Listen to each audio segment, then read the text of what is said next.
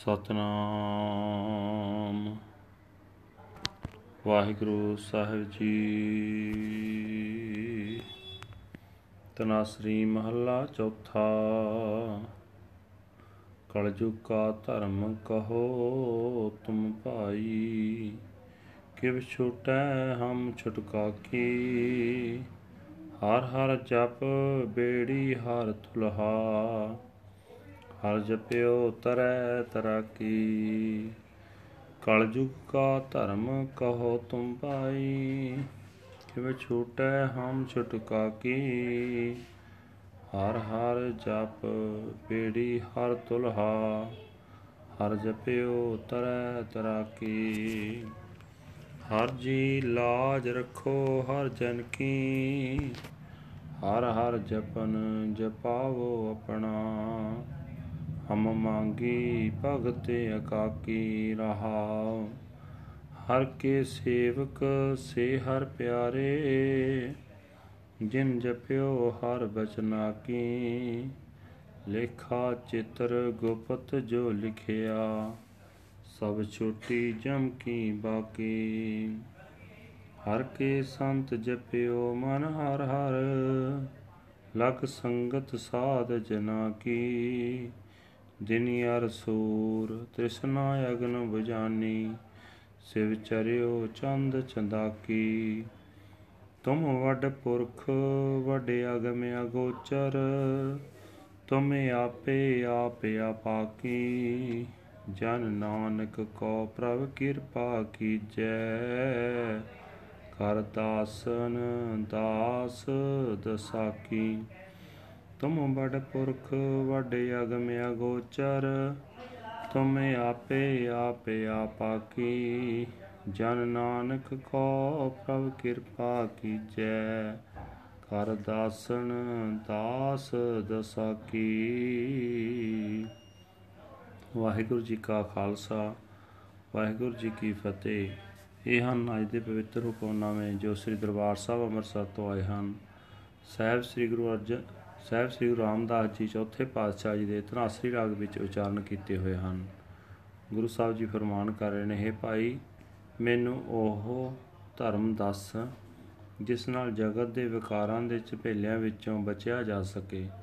ਮੈਂ ਇਹਨਾਂ ਝੰਬੇਲਿਆਂ ਤੋਂ ਬਚਣਾ ਚਾਹੁੰਦਾ, ਦੱਸ ਮੈਂ ਕਿਵੇਂ ਬਚਾਂ? ਉੱਤਰ, ਪਰਮਾਤਮਾ ਦੇ ਨਾਮ ਦਾ ਜਾਪ ਬੇੜੀ ਹੈ, ਨਾਮ ਹੀ ਤੁਲਹਾ ਹੈ ਜਿਸ ਮਨੁੱਖ ਨੇ ਹਰ ਨਾਮ ਜਪਿਆ ਉਹ ਤਾਰੂ ਬਣ ਕੇ ਸੰਸਾਰ ਸਮੁੰਦਰ ਤੋਂ ਪਾਰ ਲੰਘ ਜਾਂਦਾ ਹੈ हे ਪ੍ਰਭੂ ਜੀ ਦੁਨੀਆ ਦੇ ਵਿਕਾਰਾਂ ਦੇ ਝੰਬੇਲਿਆਂ ਵਿੱਚੋਂ ਆਪਣੇ ਸੇਵਕ ਦੀ ਇੱਜ਼ਤ ਬਚਾ ਲੈ हे ਹਰੀ ਮੈਨੂੰ ਆਪਣਾ ਨਾਮ ਜਪਣ ਦੀ ਸਮਰੱਥਾ ਦੇ ਮੈਂ ਤੇਰੇ ਪਾਸੋਂ ਸਿਰਫ ਤੇਰੀ ਭਗਤੀ ਦਾ ਦਾਨ ਮੰਗ ਰਿਹਾ ਹਾਂ ਤਹਿਰਾਓ हे ਭਾਈ ਜਿਨ੍ਹਾਂ ਮਨੁੱਖਾਂ ਨੇ ਗੁਰੂ ਦੇ ਬਚਨਾਂ ਦੀ ਰਾਹੀਂ ਪਰਮਾਤਮਾ ਦਾ ਨਾਮ ਜਪਿਆ, ਉਹ ਸੇਵਕ ਪਰਮਾਤਮਾ ਨੂੰ ਪਿਆਰੇ ਲੱਗਦੇ ਹਨ।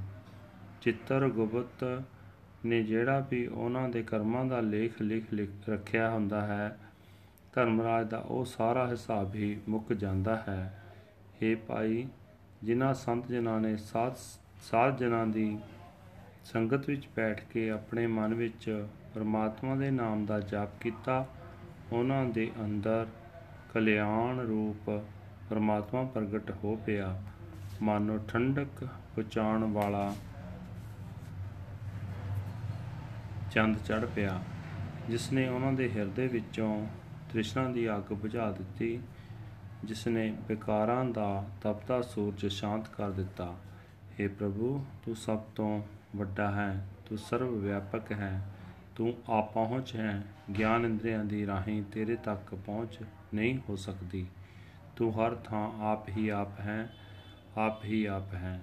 हे ਪ੍ਰਭੂ, ਆਪਣੇ ਦਾਸ ਨਾਨਕ ਉੱਤੇ ਮਿਹਰ ਕਰ ਤੇ ਆਪਣੇ ਦਾਸਾਂ ਦੇ ਦਾਸਾਂ ਦਾ ਦਾਸ ਬਣਾ ਲੈ। ਵਾਹਿਗੁਰੂ ਜੀ ਕਾ ਖਾਲਸਾ, ਵਾਹਿਗੁਰੂ ਜੀ ਕੀ ਫਤਿਹ। This is today's Hukamnama from Sri Darbar Sahib Amritsar uttered by our fourth Guru Guru Ram Das Ji under heading Tanasri Fourth Mahal.